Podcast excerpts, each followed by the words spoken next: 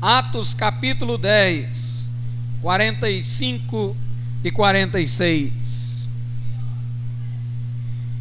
E os fiéis que eram da circuncisão, todos quantos tinham vindo com Pedro, maravilharam-se de que o dom do Espírito Santo se derramasse também sobre os gentios, porque os ouviam falar em línguas e magnificar a Deus. Podeis assentar. No Antigo Testamento, irmãos, apenas o profeta, o sacerdote e o rei eram ungidos pelo Espírito Santo ou tinham o Espírito Santo. Antes de haver rei em Israel, os juízes e os líderes tinham o Espírito Santo. Entretanto, a maior parte dos que faziam o povo de Israel não tinham o Espírito de Deus. E mesmo aqueles líderes que tinham o Espírito Santo, o tinham temporariamente, apenas para exercerem aquela vocação para, o, para a qual Deus os chamara.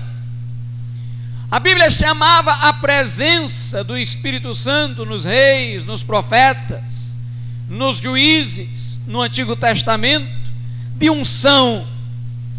Todo aquele que ia exercer alguma função especial, o rei e o sacerdote são bons exemplos para isso, submetiam-se a um rito pelo qual era derramado azeite sobre suas cabeças. Aquele rito externo apenas apontava para toda a nação que aqueles homens estavam sendo separados para um ofício específico.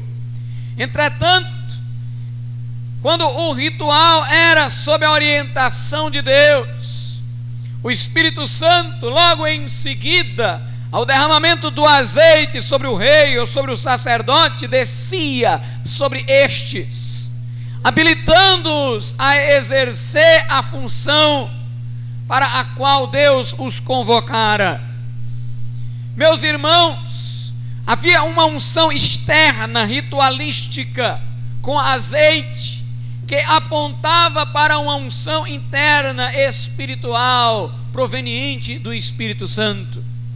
Entretanto, quando nós falamos em unção de Deus, em unção do Espírito Santo, Devemos entender bem, porque tanto é o Espírito Santo aquele que unge, como é o Espírito Santo a própria unção com que a pessoa é ungida. Quando Deus unge com o Espírito Santo, Ele é, portanto, o ungidor e Ele é a própria unção. Isso compatibiliza-se bem com a natureza de Deus. João diz na sua primeira epístola que Deus é amor. A característica do amor é que ele se dá. A característica do amor é que ele não se fecha em si mesmo, ele se abre para os outros. Mestre Eckhart, um místico cristão da Idade Média, cujos escritos incendiaram o coração de Lutero, dizia: é da natureza de Deus se derramar. É da natureza de Deus se derramar. Deus não pode estar senão se expandindo. Por isso ele criou o mundo, não porque era necessário ele criar para ter companhia, mas porque é da sua natureza se derramar. Essa é da sua natureza criar. É da sua natureza gerar, é da sua natureza se derramar. Por isso que Deus unge e ele é unção, Deus se derrama. Quando o Espírito Santo é derramado, entendamos que o Espírito Santo não é uma coisa de Deus, ele é Deus. É a terceira pessoa da divindade. Quando Deus derrama o seu Espírito, Deus está se derramando sobre nós. Ali na casa de Cornélio, a Bíblia diz que os fiéis que eram da circuncisão, ou seja, os judeus crentes, maravilhavam-se de que também sobre os gentios se derramava o dom do Espírito Santo. O que é o dom do Espírito Santo? É algo que o Espírito Santo dá, mas também é algo que o Espírito Santo é, porque ele dá-se a si próprio. O dom do Espírito Santo é ele próprio se dando a si mesmo a nós, é ele se derramando sobre nós ou sendo derramado sobre nós. Entretanto, irmãos, já era uma coisa espantosa para os judeus que sobre todos os crentes judeus fosse derramado o Espírito Santo.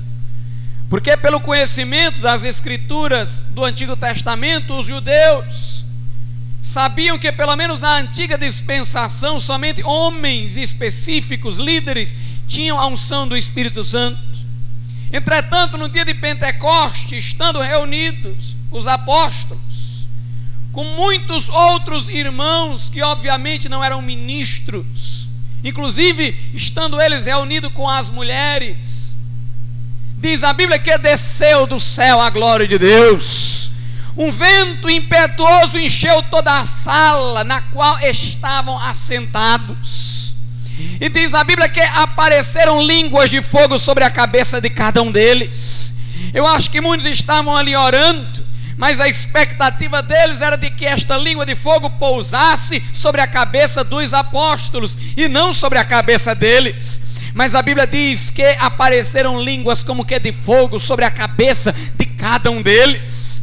E todos, note, e todos foram cheios do Espírito Santo e começaram a falar noutras línguas, segundo o Espírito Santo lhes concedia que falassem. Todos foram ungidos todos foram ungidos, e não era uma unção temporária, era uma unção permanente, porque é também o apóstolo João que na sua epístola universal diz: a unção que do santo recebeste fica em vós. Isso queria dizer, noutras palavras, que todos aqueles que foram cheios do Espírito Santo teriam uma missão a desempenhar, e assim é, irmãos, na igreja. Na igreja não se faz mais a repartição entre a classe sacerdotal e a classe dos leigos. Na igreja não existem reis com privilégios. Na igreja todos são iguais, são membros do corpo de Cristo. E assim como um membro do corpo tem uma função que lhe é própria, todos nós na igreja temos uma função que nos é própria. Você tem uma função que só você pode exercer, que Deus pensou nesta função para você. Você não é substituível, por isso que o crente não perde a salvação, porque o crente não é substituído. Deus tem uma missão que nenhum outro pode cumprir a não ser você você, Ele tem uma missão para você, Ele tem um plano para você. Meus irmãos, não há enxertos no corpo de Cristo, não sai um e entra outro. Se você está lá, o corpo de Cristo não vai ser decepado, mas você permanecerá no corpo de Cristo para sempre. Aleluia!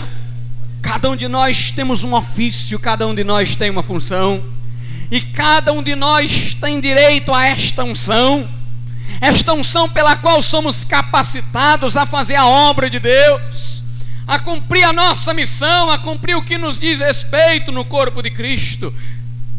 Entretanto, nunca passaria pela cabeça dos judeus, crentes, que os gentios também teriam um papel a desempenhar no corpo de Cristo, na igreja se já era para eles uma novidade que pessoas que não eram de descendência real ou sacerdotal fossem cheias do Espírito Santo, muito maior novidade seria para eles saber que pessoas não judias estavam sendo cheias do Espírito Santo. Quando Pedro foi pregar na casa de Cornélio, judeus crentes o acompanharam, porque os judeus acreditavam que era possível aqueles gentios a salvação. Entretanto, nunca pensavam que eles poderiam ter um papel a desempenhar no corpo de Cristo, que havia unção para eles, para eles fazerem alguma coisa para Deus.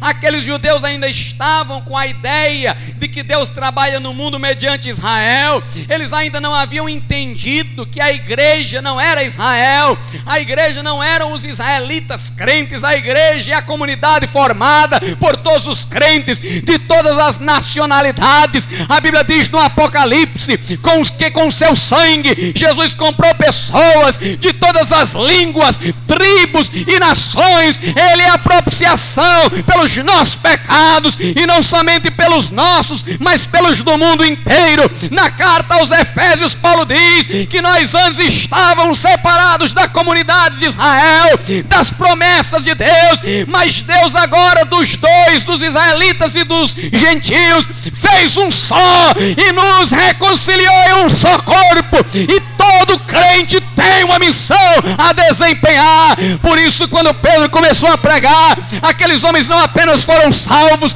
mas como estavam famintos de Deus, foram saciados. A Bíblia diz que Deus derramou sobre eles o Espírito Santo. Começaram a falar em outras línguas. Pedro disse: Estão vendo? Deus derramou sobre eles, como também derramou sobre nós. Não há distinção, não há distinção. Todo crente tem uma missão. Não importa se você é pobre ou rico, não importa qual é o seu grupo étnico, não importa o seu saber ou a sua cultura, importa se você é novo convertido ou crente de muito tempo, meu irmão, você tem uma vocação estabelecida por Deus. E digo-te mais: a provisão para que tu a execute, a unção do Espírito Santo para ti. Os judeus ficaram maravilhados maravilhados porque sobre os gentios se derramava também o Espírito Santo. Eu quero dizer uma coisa: este mundo vai ficar maravilhado quando vê que sobre o mais simples crente desce o Espírito Santo e ele pega com intrepidez a reis, a autoridades, a sábios. Meus irmãos, o que nós estamos precisando aqui é de uma enchente do Espírito Santo de Deus. O que eu quero ver é o crente mais simples falando com a sabedoria do céu, pregando com intrepidez, abalando o mundo e fazendo estremecer o inferno. Aí o mundo vai se maravilhar. O mundo vai dizer: Ih, Deus está fazendo uma obra. Meus irmãos, no dia de Pentecoste, os incrédulos ficaram confusos, dizendo: que é isso? Que quer isto dizer? Porque os discípulos estavam cheios do Espírito Santo. Na casa de Cornélio, o povo ficou maravilhado, até crente ficou maravilhado com o que estava acontecendo. O que nós estamos precisando é disso, é de um impacto. É de um impacto. Esse mundo, irmãos, tem que ficar perguntando o que, é isto dizer, o que é isso que está acontecendo. Até os crentes têm que ficar maravilhados. Meus irmãos, nós estamos precisando da unção do céu. Aleluia.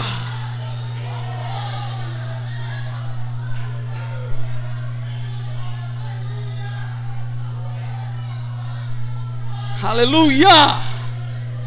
Aleluia! Em Atos 4, os discípulos oraram, o lugar tremeu e eles pegaram com intrepidez a palavra de Deus. Paulo e Silas oraram no cárcere de Filipos e as cadeias estremeceram e portas se abriram. Meus irmãos, o que é que você tem para contar? O que é que nós temos para contar? Nós estamos precisando de um impacto do céu sobre a terra. Crente, é hora de ser cheio do Espírito Santo de Deus. Jesus disse: Vos arrastarão perante as autoridades não vos preocupeis com que a vez de falar naquela hora o Espírito Santo vos dará boca e sabedoria. Pedro era um pescador, mas quando começou a pregar cheio do Espírito Santo, os fariseus diziam entre si: Este homem é iletrado, como é que ele prega desse jeito? Meus irmãos, se tivermos cheio do Espírito Santo, o mundo vai ter que achar estranho. Pedro quando pregou, por ser iletrado, gerou esta repercussão. O povo dizia: Mas ele é iletrado. Como é que ele fala assim? Já Paulo, que era letrado quando pregou, não pense que não teve impacto, não. Teve. Félix disse: as muitas letras desse homem fazem delirar. Ele já é inteligente demais, até doido. Quando Deus opera, irmãos, o ignorante parece sábio. E o sábio cheio do Espírito Santo fica como quem delira. Mas nunca é igual nunca é uma coisa semelhante àquela que o mundo já viu. Nós estamos precisando é de crente cheio do Espírito Santo. Eu quero dizer uma coisa: ser crente é mais do que ser um bom cidadão da terra. Alguém diz, ah, eu, eu acho bom ser crente. Na minha igreja me ensinam que eu devo ser honesto, correto. No mundo eles até dizem para mim que acham que eu sou um bom cidadão. Não precisa eu ir para essa igreja mais radical do povo barulhento, que a mulher não usa batom e brinco. Que o povo é radical demais. Isso daí gera crítica do mundo. Eu quero lhe dizer uma coisa: se você é um bom cidadão da terra, você ainda não é crente. Porque crente não é bom cidadão da terra, crente é cidadão do céu.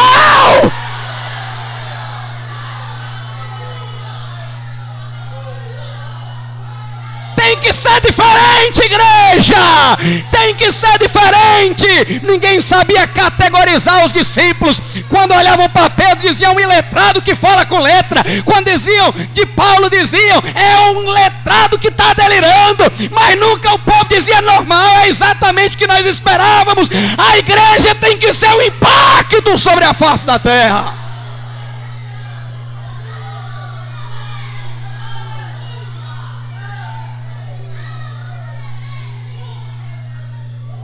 Jesus foi tido como louco, diz a Bíblia, até pela mãe dele pelos irmãos. Diziam ele está fora de si. Interessante que quando a Bíblia diz que os familiares de Jesus estavam dizendo que ele estava fora de si, isso foi na mesma circunstância em que a Bíblia diz que Maria e os irmãos dele foram ter com ele e disseram: Tua mãe e teus irmãos estão lá fora. Já estavam pensando que ele era louco. E naquela hora que ficaram pensando mesmo, ele disse: Quem é minha mãe? Quem são meus irmãos? E olhando para os discípulos, disse: Eis aqui minha mãe e meus irmãos. Todo aquele que faz a vontade de Deus é minha mãe e meus irmãos.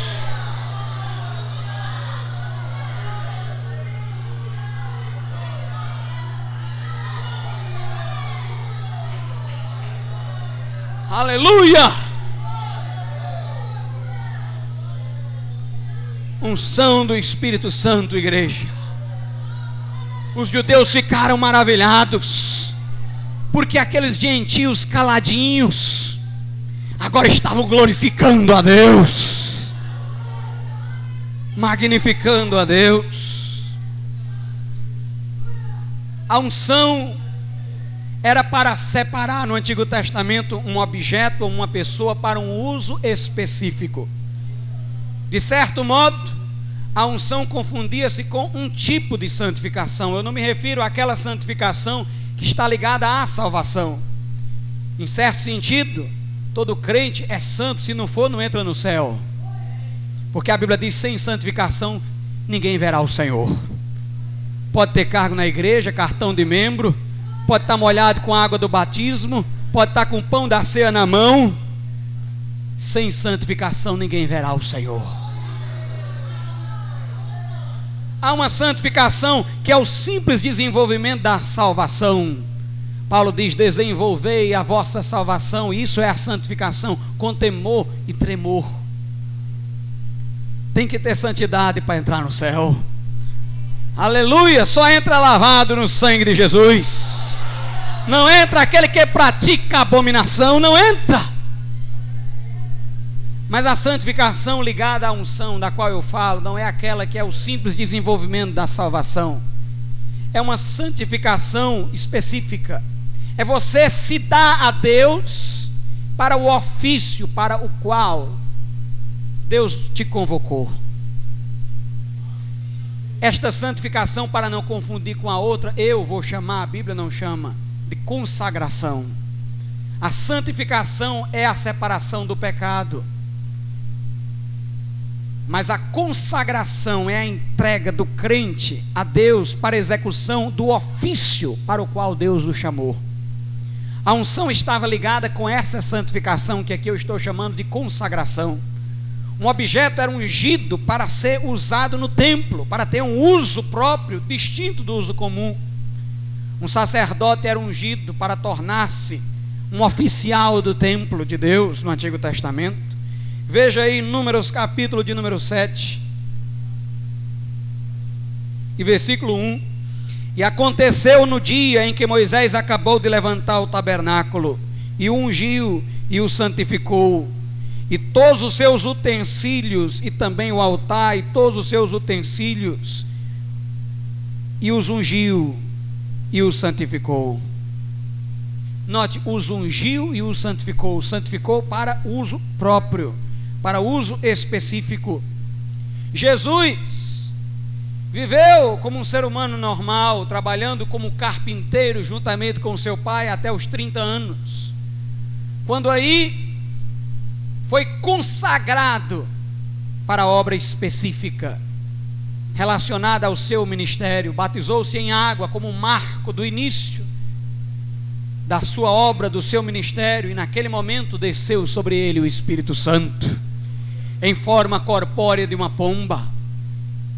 Jesus, ele próprio interpretou a sua experiência indo à sinagoga, em Lucas capítulo 4, a partir do versículo 17, ele toma o rolo do livro do profeta Isaías e lê onde está escrito: E o Espírito do Senhor está sobre mim, porquanto me ungiu, para evangelizar os pobres, anunciar a libertação aos cativos, pregar o ano aceitável do Senhor. Jesus fecha o rolo e diz: Hoje cumpriu-se essa escritura aos vossos olhos, porque ele tinha sido ungido pelo Espírito Santo. Note, ungido para. Quem é ungido é ungido para alguma coisa. Jesus foi ungido para abrir a vista aos cegos, foi ungido para pôr em liberdade os oprimidos, foi ungido para anunciar o ano aceitável do Senhor. Com essa unção, a pessoa tornava-se em outro quando Jesus começou a pregar, o povo dizia: Mas esse Jesus não é o filho de Maria, de José, não estão entre nós seus irmãos? Os que falavam isso, irmãos, espantavam-se, porque conheciam Jesus como uma pessoa normal, exceto no pecado. Mas Jesus viveu como um ser humano normal, trabalhando, aprendendo com os pais, se submetendo a eles. Mas agora Jesus era um pregador intrépido o povo dizia: Que nova doutrina é essa? Ele não prega como escribas e fariseus, ele prega como quem tem autoridade. Os que o conheciam diziam: O que foi isso? Quando Pedro pregava, o povo dizia: É iletrado. Quando Paulo pregava, o povo dizia: Ele tem letras demais, está delirando. Pedro era o iletrado com sabedoria, Paulo era o letrado delirando. No dia de Pentecostes, os discípulos foram cheios do Espírito Santo, o povo disse: Estou embriagado. Quando a unção de Elias passou para Eliseu, o povo olhou e disse: O espírito que estava em Elias agora está em Eliseu. O povo notou. Havia alguma coisa de especial. Saul, que era um homem rude, quando tornou-se rei, recebeu uma unção do Espírito Santo que fez dele outro homem, habilitando-o ao governo de Israel. Veja aí no primeiro livro de Samuel, capítulo de número 10. Primeiro livro de Samuel, capítulo de número 10. Leamos o versículo de número 1. Então tomou Samuel um vaso de azeite e lhe derramou sobre a cabeça e o beijou e disse: Porventura te não tem ungido o Senhor por capitão sobre a sua herdade? Aqui Saul foi ungido externamente com óleo, mas vejamos que logo depois com o Espírito Santo. Versículo 6. Então, e o Espírito do Senhor se apoderará de ti, e profetizarás com eles, e te mudarás em outro homem. Note, quando o Espírito Santo for derramado. Isso aconteceu, irmãos, segundo o que registra o versículo 9 e 10. Sucedeu, pois, que virando ele as costas para partir de Samuel, Deus lhe mudou o coração em outro. E todos aqueles sinais aconteceram aquele mesmo dia. E chegando eles ao outeiro, eis que um rancho de profetas lhe saiu ao encontro, e o Espírito de Deus se apoderou dele e profetizou no meio deles. Que coisa interessante. Samuel unge Saul como rei e diz: Ó oh, Saul, tu vai te encontrar com outros profetas. E naquele momento o Espírito Santo se apoderará de ti, e tu serás um outro homem. Ou seja, vai estar habilitado a ser um rei, tu um homem rude. Na hora que Saul vira as costas, ele já é outro homem. Os profetas vêm passando, ele começa a profetizar, o Espírito de Deus o toma. Irmãos, o que nós estamos precisando é disso. É de eu terminar essa pregação e você ser uma outra pessoa nesta noite, cheia do Espírito Santo de Deus. Com Davi foi semelhante, ele foi ungido com óleo, o Espírito Santo se apoderou dele, o ungiu. Primeiro livro de Samuel, capítulo de número 16 e versículo de número 13.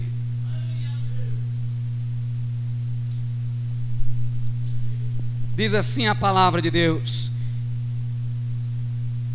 Primeiro livro de Samuel, capítulo de número 16 e versículo 13. Então Samuel tomou o vaso do azeite e ungiu no meio dos seus irmãos, e desde aquele dia em diante o Espírito do Senhor se apoderou de Davi. Note, alguma coisa mudou. Nós precisamos de uma unção que mude, uma unção na qual o Espírito Santo vem e se apodere de nós, uma unção na qual o Espírito Santo venha e nos tome, nos habilite, nos capacite e faça de nós um outro homem.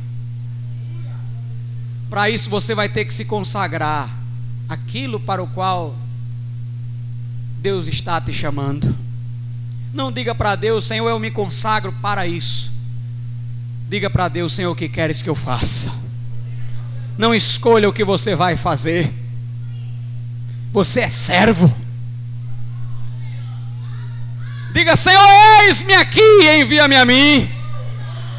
Diga como Samuel fala, que o teu servo ouve. Diga como Maria, eis aqui a serva do Senhor, cumpra-se em mim segundo a sua boa vontade. E comece a clamar a Deus pela unção do céu. Em Romanos capítulo 12, Paulo diz no versículo 1: Rogo-vos, pois, irmãos, que entregueis a Deus os vossos corpos que apresenteis a Deus os vossos corpos em sacrifício vivo, santo e agradável ao Senhor, porque este é o vosso culto racional. Se você continuar lendo Romanos capítulo 12, vai ver que a Bíblia fala do corpo de Cristo e das diversas funções que há no corpo. A consagração, a entrega de que trata o versículo de número 1, portanto, é para a obra, é para o ofício que você tem que desempenhar no corpo de Cristo. Paulo diz: Irmãos, entreguem vosso corpo a Deus. Obviamente, Deus aí não era o Pai, porque em certo sentido o Pai está em todos os corpos, é nele que existimos e respiramos, é ele que dá movimento a tudo. Essa entrega aí não é ao Filho, porque já somos o corpo de Cristo, nosso corpo já é dele. Esta entrega aí é ao Espírito Santo, para que ele nos use na sua obra para que ele se apodere de nós, para que ele se apodere de nós. Paulo diz: Eu rogo-vos, irmãos, que vos entregueis a Deus, que apresenteis a Deus o vosso corpo em sacrifício vivo, santo e agradável. Deus não quer um sacrifício morto, agora Ele quer um sacrifício vivo. Ele não quer cordeiro imolado, Ele quer a tua disponibilidade para fazer a obra dEle. Aleluia! E nessa hora, irmãos, que alguém fizer essa consagração e clamar a Deus, Deus vai ungí-lo com o Espírito Santo. No dia em que Pedro pregou na casa de Cornélio, o Espírito Santo foi derramado, Deus estava testemunhando a favor dos gentios, dizendo que os queria também na obra. Deus quer derramar o Espírito Santo sobre ti para confirmar que te quer na obra que te quer no corpo de Cristo, agindo, atuando. Quando nós nos convertemos, o Espírito de Deus testifica ao nosso espírito que somos filhos de Deus. Todo crente tem certeza de que é salvo. Entretanto, o batismo no Espírito Santo não é o testemunho do Espírito Santo ao nosso espírito, mas é o testemunho do Espírito Santo a favor de nós. Não é o testemunho em nós, mas é o testemunho a favor de nós. Por ele, Deus testifica que nós temos uma missão no corpo de Cristo. Veja aí Atos, capítulo de número 15 e versículo de número 8. E Deus, que conhece os corações, Deus deu testemunho a favor dos gentios, dando-lhes o Espírito Santo, assim como também a nós. Esta unção da qual eu falo, vos repito, é uma unção para alguma coisa, é uma unção para um ofício. Mas você está vivendo nesta terra como se não tivesse nada a fazer para Deus. Como é que você espera a unção? Você é crente, que não está se colocando ao dispor de Deus, como pode esperar a unção? Apresente hoje o teu corpo a Deus. Diga, Senhor, eu vou, eu faço, eu quero fazer a tua vontade. Eu te garanto, ainda que tu não seja um pastor, um evangelista, um mestre, tem alguma coisa que somente tu poderás fazer. Porque Deus escolheu a ti para fazer. Meus irmãos, o nosso Deus é um Deus de escolha a dedo. Deus não faz a escolha em massa, não. Bem, tem esse aqui, se não prestar esse aqui, tem esse outro. Não. Deus faz a escolha dentro. Quando Samuel foi na casa de Davi, Samuel disse: Eu vi ungir aqui um homem como rei. E ele falou a Jessé, pai de Davi: Traz aí os teus filhos. Jessé foi trazendo um a um, a partir dos mais musculosos. Samuel dizia: Não é esse. A Bíblia diz que ele queria ungir. Na hora que ia ungir, Deus dizia: Não é esse.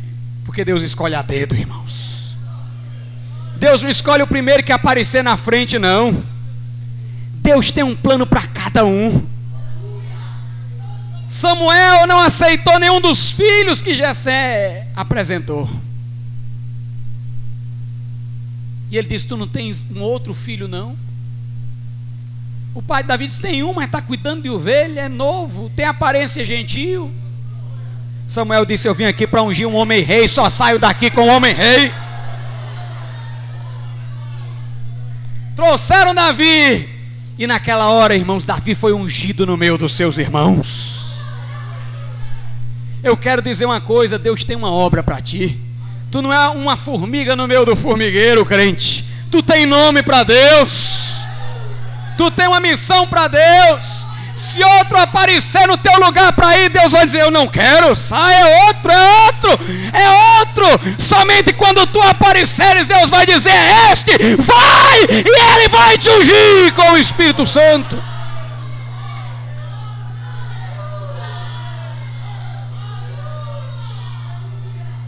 Aleluia.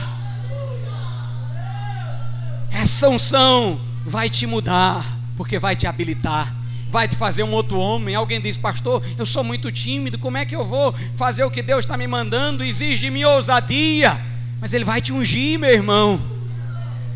Ninguém a quem Deus chamou achou que estava preparado, porque Deus não chama os capacitados, Deus capacita quem chama. O pai de Davi chama os filhos altões, musculosos, os capacitados.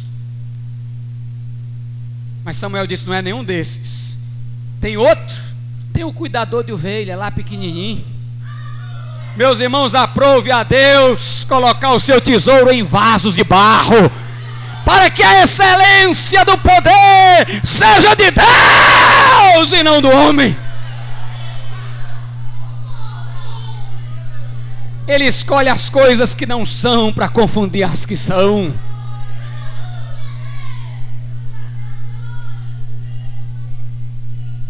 Ele vai capacitar.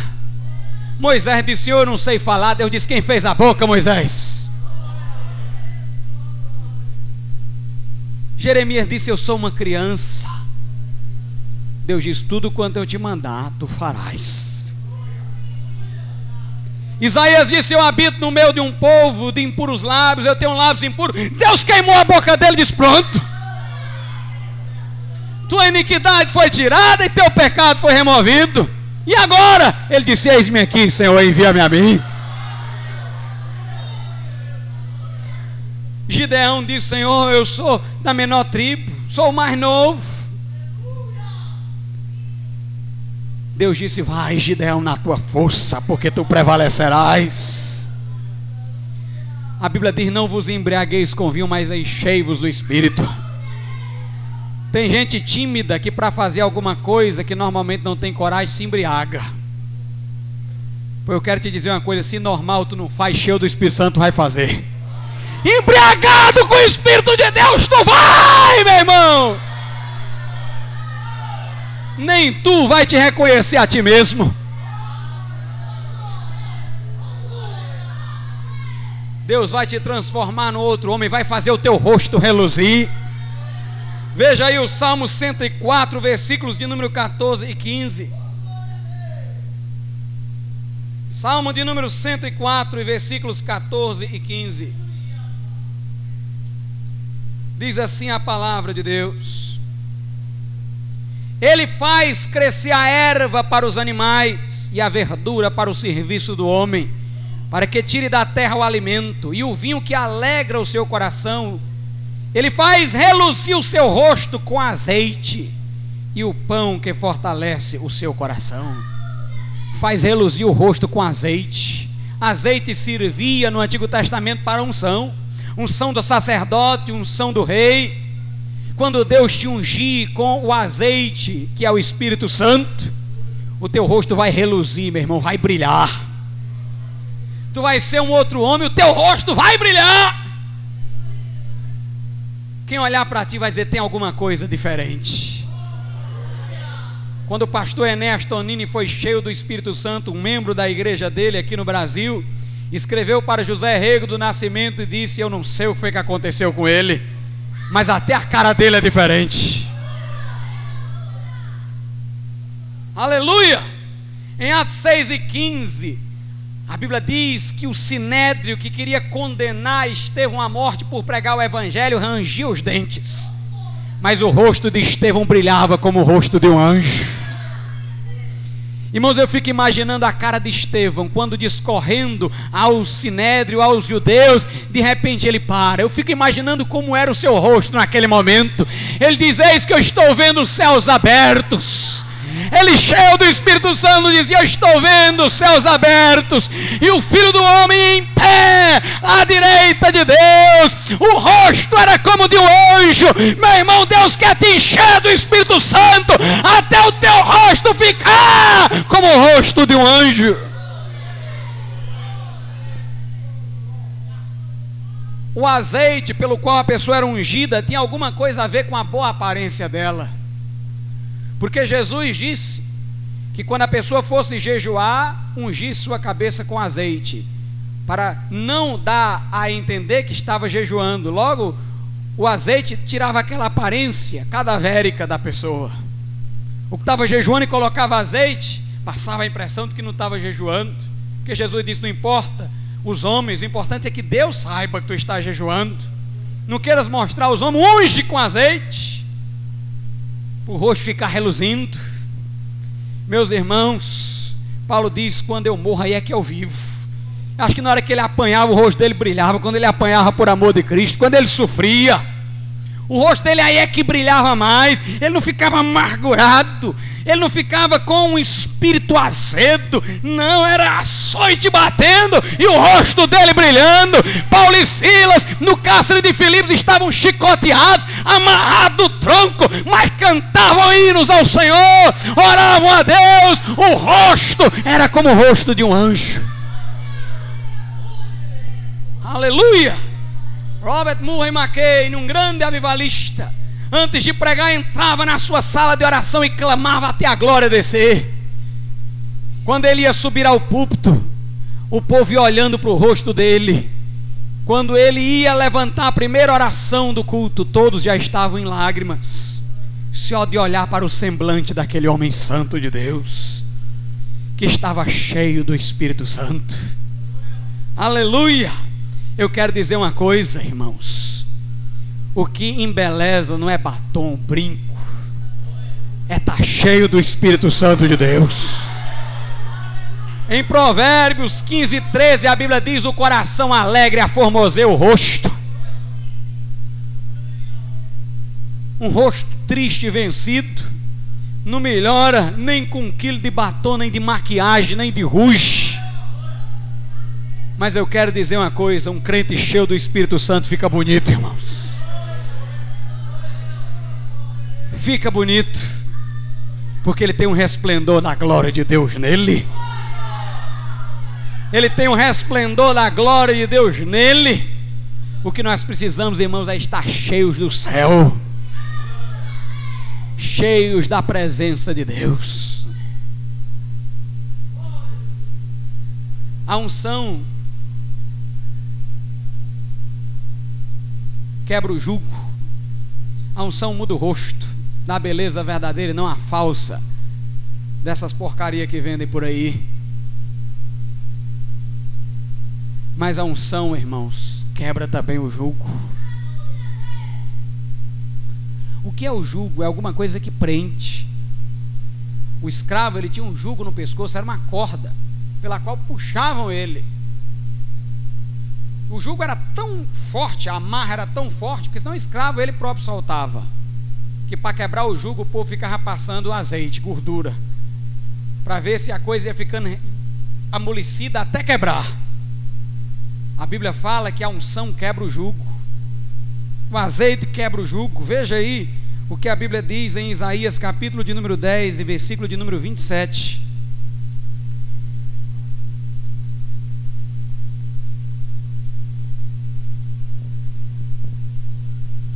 E acontecerá naquele dia que a sua carga será tirada do teu ombro, e o seu jugo do teu pescoço, e o jugo será despedaçado por causa da unção.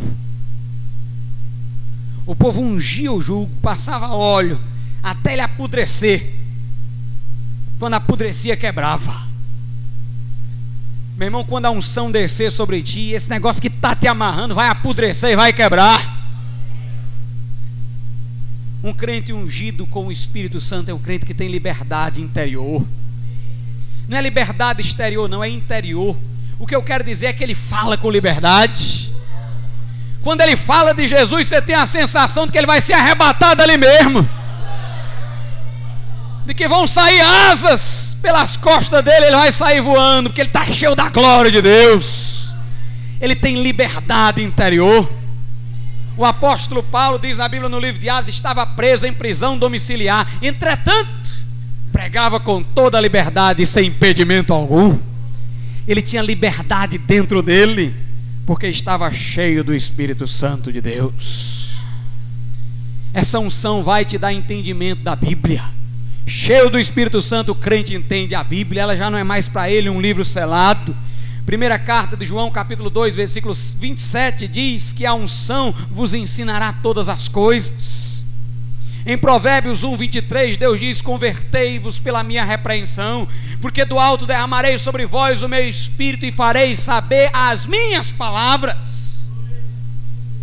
Essa unção abre, essa unção abre o entendimento. Você, meu irmão, quer entender a Bíblia e não está entendendo? Seja cheio do Espírito Santo de Deus.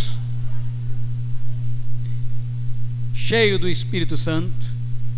Por fim, o salmista ora a Deus e diz: Senhor, unge-me com óleo fresco.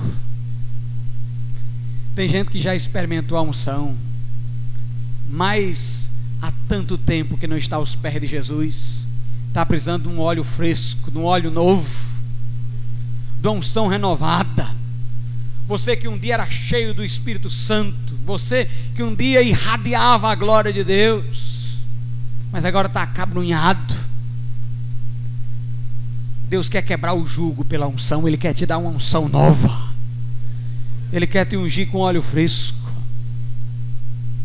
Zorobabel era um homem que tinha uma incumbência muito grande em Israel, a de reconstruir o templo. Estudamos ontem isso aqui. E Deus deu uma visão ao profeta Zacarias, na qual ele viu duas oliveiras lá no santuário celeste, junto ao castiçal de ouro que está no lugar santíssimo do templo celestial. Aquelas duas oliveiras são os dois ungidos, Moisés e Elias. Quando Zacarias viu, usou aquelas duas oliveiras como estímulo para Zorobabel, como quem diz, assim como Deus ungiu a Moisés e Elias, eles fizeram o que tinham que fazer. Deus pode te ungir para tu fazer o que tens que fazer. E naquele momento, irmãos, a Bíblia Sagrada diz que Zacarias ouviu a palavra do Senhor acedita a Zorobabel, que era não por força, nem por violência, mas pelo meu espírito. Meus irmãos, esta obra precisa ser feita. Deus tem uma obra que precisa ser feita. Deus tem uma vocação para ti que precisa ser executada. Ela não vai ser executada aos empurrões, nem pela tua capacidade intelectual. Ela não vai ser executada, como dizem popularmente, na marra, mas é pelo Espírito Santo. Vamos ficar de pé nesse momento. Irmão Cleiton, Senhor nosso Deus e Pai. Oh meu Deus, visita a tua casa nessa noite, Senhor. Aplica esta palavra aos corações aqui presentes. Separa o teu povo para o ofício, ó Pai, designado do alto por ti. Ó meu Deus, que haja uma abertura para Deus que cada um, meu Deus, possa imolar a vontade própria, rendendo-se a Ti nesta noite. Em nome de Jesus.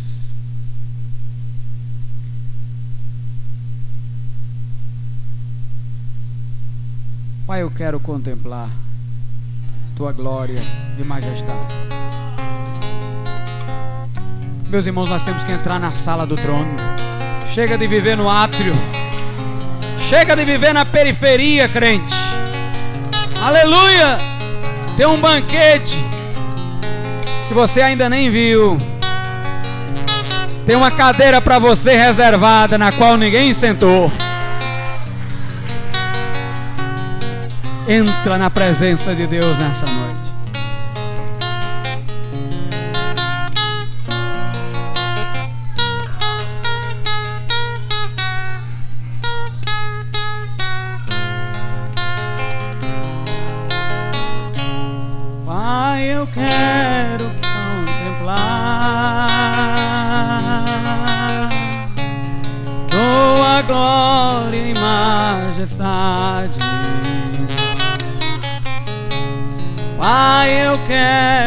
Adorar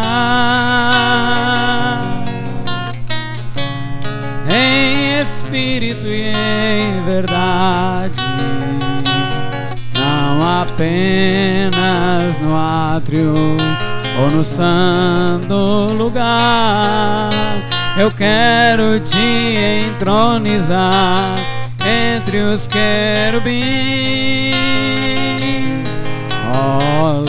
Leva-me à sala do trono, um novo e vivo caminho. Pelo sangue de Jesus, o eterno sumo sacerdote, oh, leva-me à sala do trono para te adorar, Senhor. Oh, leva-me à sala do trono para te adorar,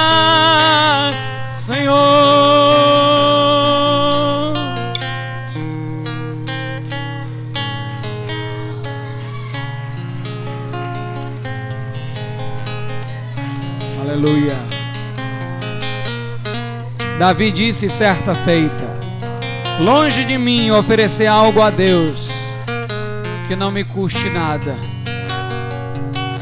Obedecer a Deus quando isso não lhe custa nada, não vale muita coisa. Eu quero saber é se você vai perder alguma coisa e está disposto a perder.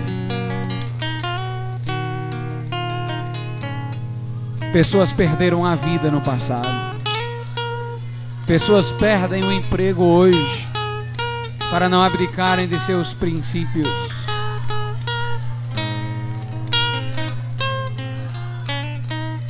Vamos obedecer a Deus de coração, irmãos. Que ninguém brinque de ser crente, mas que todo mundo se entregue inteiramente a Deus. Ele é soberano, ele é digno.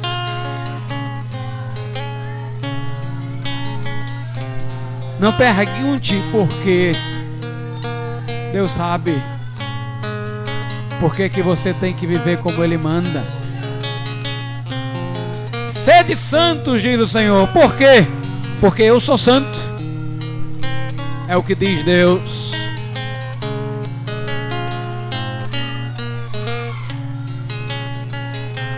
O porquê de ser santo é porque Ele é santo. Se Deus está falando com você, se hoje você precisa dizer não a alguma coisa, se hoje você tem que se consagrar aquilo para o qual Deus está te chamando, saia do seu lugar e venha aqui à frente, eu quero orar por você.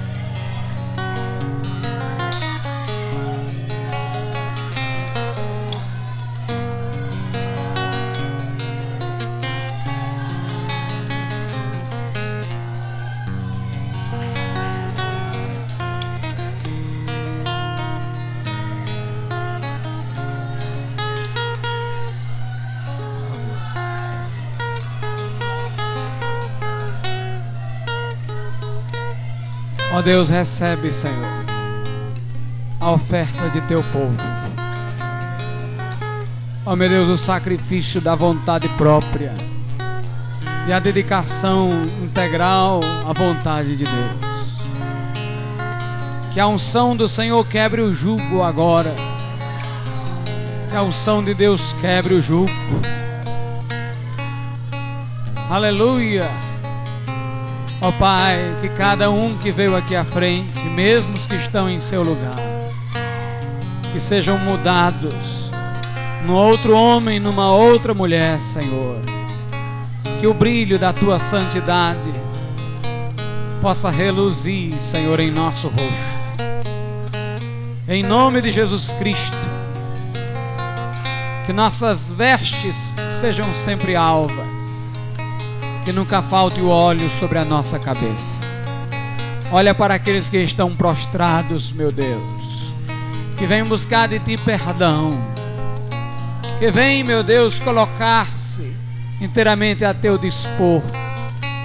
Ó oh, meu Deus, que nesse momento feridas estejam sendo saradas, que pessoas estejam sendo capacitadas a fazer a tua vontade Que cada um encontre a sua vocação no corpo de Cristo.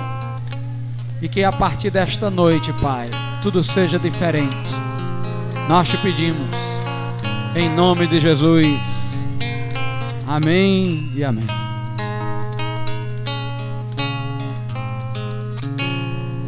Aleluia. Podeis voltar aos vossos lugares.